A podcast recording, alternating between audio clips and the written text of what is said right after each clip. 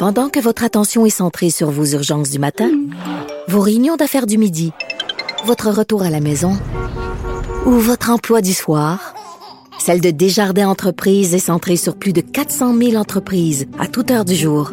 Grâce à notre connaissance des secteurs d'activité et à notre accompagnement spécialisé, nous aidons les entrepreneurs à relever chaque défi pour qu'ils puissent rester centrés sur ce qui compte, le développement de leur entreprise.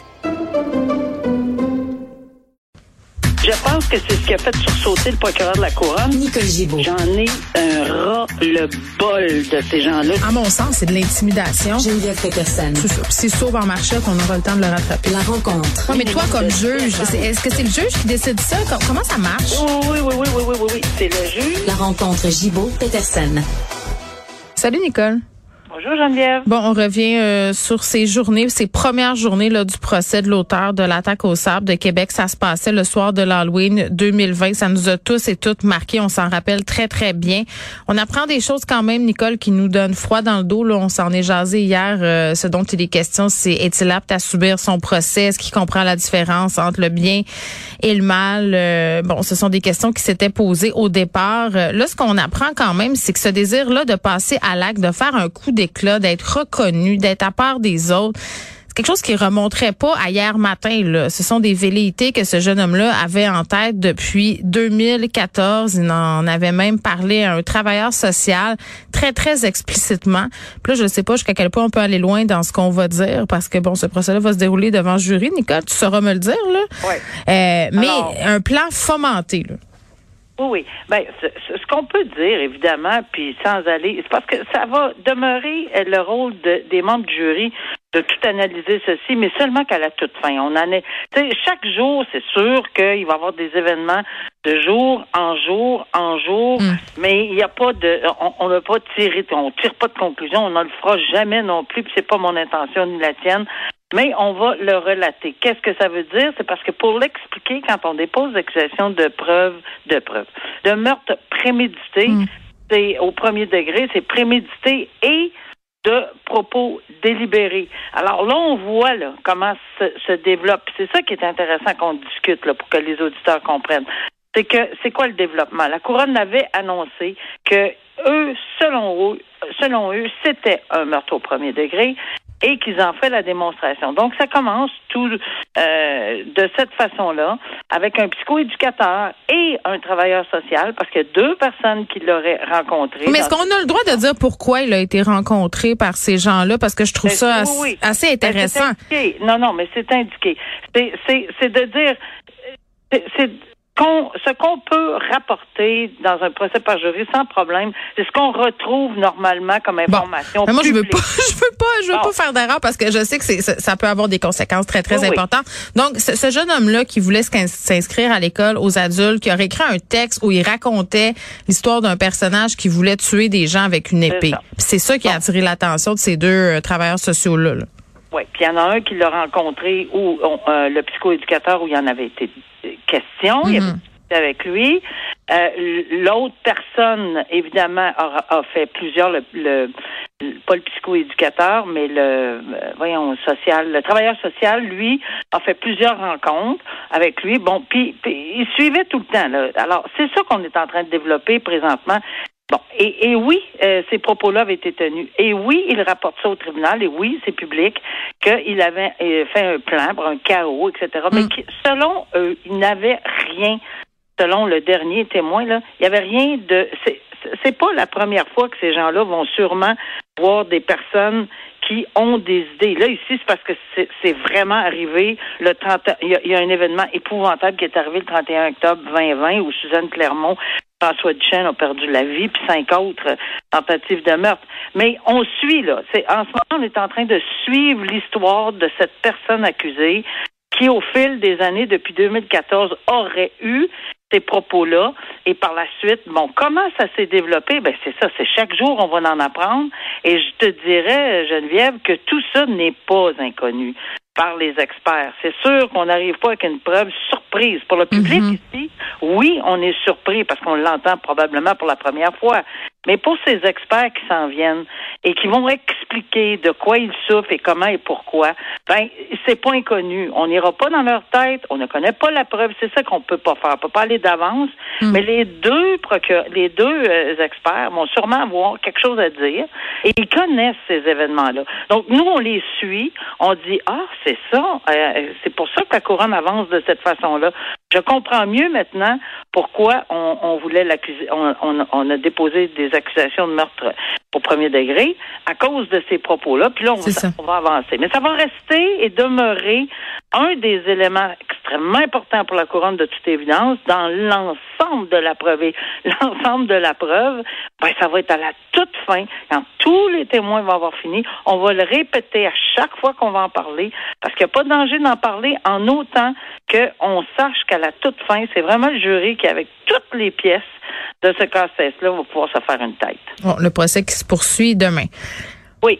Encore une histoire, euh, Nicole, d'abus de confiance. Euh, on se parlait de cette enseignante là qui avait eu des rapports euh, avec un de ses élèves, et était en amour avec lui. Là, on a droit à un autre cas du genre, un élève qui a été agressé par une prof, mais tu sais dans le cas dont je faisais, auquel je faisais allusion, semblait avoir un, entre guillemets un consentement. Là, l'élève en question.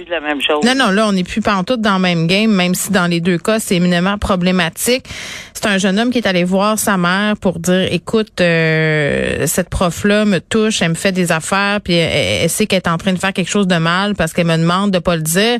Et comme pour euh, ajouter l'insulte à l'injure, si on veut, cette prof-là qui était devenue, euh, bon, si je me fie à ce que dis, très proche de la mère en question, voire même une amie, elle l'aidait à faire les devoirs du jeune homme en question l'amener au cinéma pour euh, du renforcement positif, là, des espèces d'activités récompenses. Moi, c'est peut-être là où j'aurais débarqué, Nicole, pour être euh, très, très honnête. Mais en même temps, quand tu es dedans, tu fais confiance à la prof, tu dis ça aide mon enfant. En tout cas, je le sais pas. Mais cette femme-là de 43 ans, euh, clairement, là, aurait abusé de ce jeune garçon-là de 10 ans. Là. Ben même si d'articles, on, on se réfère à différents articles qui auraient même commencé, ça a même commencé quand il y avait huit ans. C'est ça, ça se serait ben échelonné sur plusieurs mois. C'est inimaginable. Euh, c'était c'était quelque chose qu'on avait étudié, bon, discuté ensemble la semaine dernière pour une personne de 16 ans qui, oui, techniquement, techniquement, selon la loi, pouvait consentir, mm. mais comme il y avait un lien d'autorité, ce consentement est complètement invalidé. Mm. Mais là, on n'est pas là. Non, mais ce qui rapproche, ce qui rapproche, pardon, euh, les deux cas, Nicole, c'est que dans les deux cas, les enseignantes disent être tombées en amour. Tout à fait, tout à fait. C'est ça. C'est le point commun. Mais, je veux dire, donc, euh, sans faire de, de comparaison, on, est-ce on s'approche plus d'une potentielle réalité qui ne devrait pas exister pour toutefois 16 ans, mais à 8 ans, on comprend pas. On comprend pas du tout, du tout, du tout, du tout. Même pas qu'on ait pensé qu'on n'ait pu tomber en amour avec un enfant de 8 ans. Oui, on peut l'aimer beaucoup, beaucoup, l'enfant de 8 ans puis 9 ans, mais pas dans ces circonstances-là. Là. Hmm. Et elle est elle était clairement en position d'autorité. Et là, il y a un plaidoyer de culpabilité euh, qui est intervenu, puis les observations sur la peine doivent se poursuivre en mai parce qu'ils ont déjà commencé. Bon, puis euh, elle explique que, bon, évidemment, que ce qu'on vient de discuter, là, qu'elle elle était tombée en amour, que, euh, mais c'est rien de il n'y a aucune excuse, il n'y a aucun facteur atténuant. En plus, elle l'aurait dit à la mère, hein, je suis en amour avec ton gars. Je sais pas ce que j'aurais fait. Non, mais il y a absolument zéro, zéro à date que je lis, là. Et même si je suis pas assise dans la salle de cours, j'entends rien, rien là-dedans, qui est un facteur atténuant mm. dans le prononcé d'une sentence pour une, une, une, dame qui aurait clairement abusé sexuellement euh, un enfant. Euh, puis il est très traumatisé. Là, je veux pas, je veux c'est beau parler d'elle, là, mais elle a plaidé coupable, elle aura sa sentence, puis j'ose espérer qu'on va appliquer les principes de la Friesen. La Cour, la Cour suprême dit que c'est extrêmement grave. Parce que lui a des conséquences sur sa ben, vie très graves thérapie, il fait des cauchemars, il se sent pas du tout, du tout accepté, il revoit ces images dans sa tête, il se déchire les mains à se laver puis à se gratter tellement il pense que c'est c'est souillé ces hmm. mains-là ou c'est c'est épouvantable. Il se gratte le nez sans arrêt ou se mouche jusqu'à saigner pour enlever l'odeur de l'accusé. C'est ce qui a été déclaré à la. Ah. Non, mais moi, là, Ça, là, pour moi, je suis complètement bouleversée. Euh, moi, j'ai cassé en deux quand j'ai lu, Nicole, sa déclaration. Là, il, il a dit, quand, quand je suis avec mes amis, je me sens différent parce que j'ai des images dans ma tête. Eux, ils jouent comme des enfants, pas moi. Exactement. On a, et ça, ça fait longtemps que ça existe. Euh, je me souviens des, des, jugements de la Cour suprême quand Claire Leroux Dubé était là. C'est que puis, puis, puis après, plusieurs fois, ça, s'est répété parce que c'est c'est pas juste des juges, la Cour suprême, c'est des êtres humains. Et c'est euh, enlever l'enfance d'un enfant là. Il y a rien de pire. Et là, on parle vraiment, on parle de, oui, OK, c'est sûr que quand on a mis le doigt sur l'adolescence dans l'autre dossier, oui, c'est quelque chose de grave, mais ici, c'est l'enfance d'un enfant. Alors, c'est pour ça que je, je répète euh, que ce n'est, je vois rien d'atténuant là-dedans. Euh, il n'y a rien d'atténuant dans les circonstances. Puis il va falloir que cette décision-là frappe. Là à mon avis, il va falloir qu'on sache le pourquoi, du comment, de quel genre de sentence va être imposée. On en discutera à ce moment-là. On va laisser évidemment le tribunal faire son travail parce qu'il y a plus d'informations que moi, mais par expérience euh, et, de par les, dossiers qu'on voit dans ce genre de, de, domaine-là où il y a des agressions sexuelles, ben la sévérité s'impose. Hmm. Domenico Scarfo qui est déclaré coupable du meurtre de deux lieutenants de la mafia. Nicole, euh, à l'issue, disons ça. Oui, disons ça. Ça a été rocambolesque par contre, disons ça de même. Et que ça a été long, pénible et peut-être douloureux pour bien des gens et avec raison. Euh, parce que je comprends que bon, euh, on, on, parle toujours de de deux mafieux euh, puis d'assassiner des hauts gradés du crime organisé, puis c'est comme un monde à part, puis tu sais, on peut avoir faire une tête en disant bon, blablabla, c'est ils sont dans ce milieu-là, ben, c'était comme évident qu'il y a quelque chose que peut-être qui pourrait leur arriver là, mettons. Et mais ils ont des familles, hein. Alors euh, et, les gens qui ont perdu ces gens-là vont vouloir et pouvoir s'adresser au tribunal pour les représentations sur sentence parce qu'ils ont perdu que ce soit n'importe quelle personne, être humain. Moi, j'ai toujours été, euh, tu sais, c'est pas vrai qu'une mère met un enfant au monde et s'attend à ce que son fils va être incarcéré, prison à vie pour des meurtres. Là. Euh, peut-être que peut-être que ça c'est important d'y penser. Moi, c'est toujours les dommages collatéraux des familles que je trouve important. Mais ici, après un procès euh, très tu sais, ça a été très long. Ça a été quand même, le procès était long, mais c'est les délibérations, puis ça tombait comme des mouches, excusez l'expression, là, mais ça tombait comme des mouches, les jurés là-dedans, pour différentes raisons. On a même été obligé d'arrêter l'hémorragie, parce que rendu à un autre de plus, on, devait... Euh, euh, Tout recommencer pour recommencer le procès parce qu'en bas de 10 jurés, on ne peut pas continuer le procès devant le jury. Alors, ça a passé tout près. Euh, la semaine dernière, je pense qu'on s'en est parlé parce qu'il y en avait d'un autre. Il y en avait déjà deux, donc ça mettait en, péril le nombre de jurés qui étaient rendus à 10. Puis là, on en voulait un autre, voulait s'en aller. Non, c'est ça, là. Alors là, vraiment, aujourd'hui, euh, il y a eu, pas aujourd'hui, en fait, il y a eu une résolution de ce dossier-là, trouvé coupable des hmm. deux meurtres. Euh, il avait l'air déçu. Bon, euh, c'est grâce à, faut jamais oublier que c'est grâce à, quelqu'un qui a infiltré ou un agent euh, civil d'infiltration. Et ça, c'est extrêmement important qu'on le note. Euh, mais évidemment, jamais il va falloir divulguer quoi que ce soit. C'est vraiment très dangereux dans les circonstances, là, mm. euh, parce que c'est un agent civil d'infiltration qui aurait euh, qui aurait eu cette information-là. Il y a même des enregistrements. Donc, grâce à son travail d'infiltration, euh, c'est les deux meurtres ont été ont été solutionnés de cette façon-là, donc coupable. Et il y a des complots pour tentative pour meurtre également. Donc, euh, il va recevoir sa sentence. Pour ce, en fait, c'est, c'est technique parce que deux meurtres prémédités euh, au premier degré, ben c'est, c'est à vie, 25 ans minimum. Et là, on va attendre la Cour suprême pour mm. savoir si on peut le doubler ou si on peut pas le doubler parce qu'on sait pas si c'est la même transaction. Là des 25 ans des blocs, mais jusqu'à date, là, ça regarde pas bien. La Cour suprême n'a même pas rendu sa décision. On verra.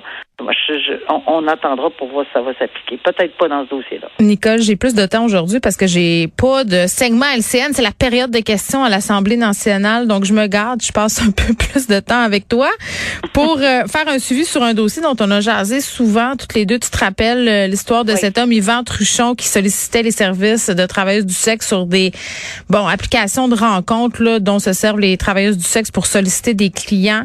Or, euh, monsieur ne savait pas que de l'autre côté, c'était la police en quelque sorte, qui le leurrait, donc euh, échanger avec une jeune femme qui, à la fin, euh, dit j'ai 16 ans et tout ça. C'est vous laisse rendre quand même sur les lieux, j'imagine, pour recevoir le service. En tout cas, c'est une histoire quand même assez compliquée. Puis quand il est question de leur policier, c'est toujours assez délicat.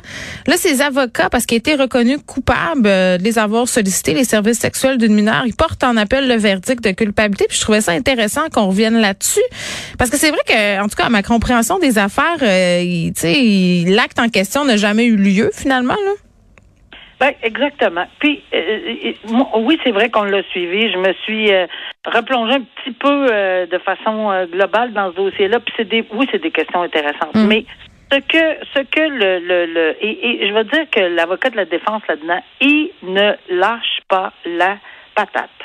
Si on me permet l'expression, oui. je vous garantis qu'il il travaille extrêmement. Il est convaincu, convaincu, convaincu euh, que son client est un innocent, que c'est pas vrai, qu'il devrait être reconnu coupable, qu'on envoie quelqu'un ou qu'on c'est une personne qui est non coupable, qu'on a trouvé coupable. Mm. Et il s'en prend évidemment à la décision euh, du tribunal. Il y a 22 motifs d'appel. 22 motifs. Que, et, puis il y en a qui sont de, toutes les sortes. Là. Il, y a, il, y a, il y a beaucoup, beaucoup de matière dans ce dossier-là, probablement là, que ça va faire euh, l'objet d'une décision assez euh, étoffée de la Cour d'appel parce qu'on peut il y a certains éléments qu'on peut pas passer à côté. Là. Par exemple, comme tu as dit, là, de mettre de le mettre en position avec quelqu'un est-ce qu'on l'a piégé? Est-ce qu'on l'a pas piégé? Est-ce que c'est si? Est-ce que est-ce qu'il savait? Est-ce que est-ce qu'il a fait les efforts nécessaires? Est-ce qu'il a vérifié? Parce que en soi, de solliciter euh, les services sexuels, c'est pas c'est pas quelque chose que, qui, qui, qui, qui est louable, mais c'est, lui il dit, c'est moi je, je la personne, puis c'est loin de c'est pas quelqu'un de mineur. Moi, je ne voulais pas, jamais, jamais j'ai voulu faire ça. Euh, alors, euh, et il dit que le juge a commis tellement d'erreurs, selon lui, là, toujours, manifeste et dominant, là, euh, dans ce dossier-là, puis qui a affirmé toutes sortes de choses. Il n'y a, y a, rien qui a manqué l'avocat en défense là-dedans, parce que je pense que ça va être important et intéressant que ça soit, en tout cas, son client, là, il pourra jamais dire qu'il y a Donc, il n'y a pas eu une défense pleine et entière. pour être entière. ça, c'est le cas de le dire. Être entière, puis c'est, tu sais, encore une fois, c'est un droit fondamental. Et on ne veut pas se retrouver encore une fois dans X nombre d'années avec une erreur judiciaire comme on a connu mm. ou qu'on aurait peut-être, on a discuté la semaine passée s'il y avait eu erreur judiciaire. Euh, c'est pas pas ce qui a été déclaré là, mais c'est parce qu'on en a tellement parlé la semaine dernière. On veut pas que ça arrive et, et on veut épuiser. Puis c'est pour ça le filtre de la Cour d'appel, puis ensuite le filtre de la Cour suprême. on veut pas d'innocents en prison. Non, on veut pas d'innocents en prison, mais on veut surtout pas que ces décisions-là soient les décisions, peu importe que ce soit en première euh, instance ou autre, que ce soit bâclé. Alors, c'est bien important d'aller jusqu'au bout. Merci, Nicole. À demain. À demain. Au revoir.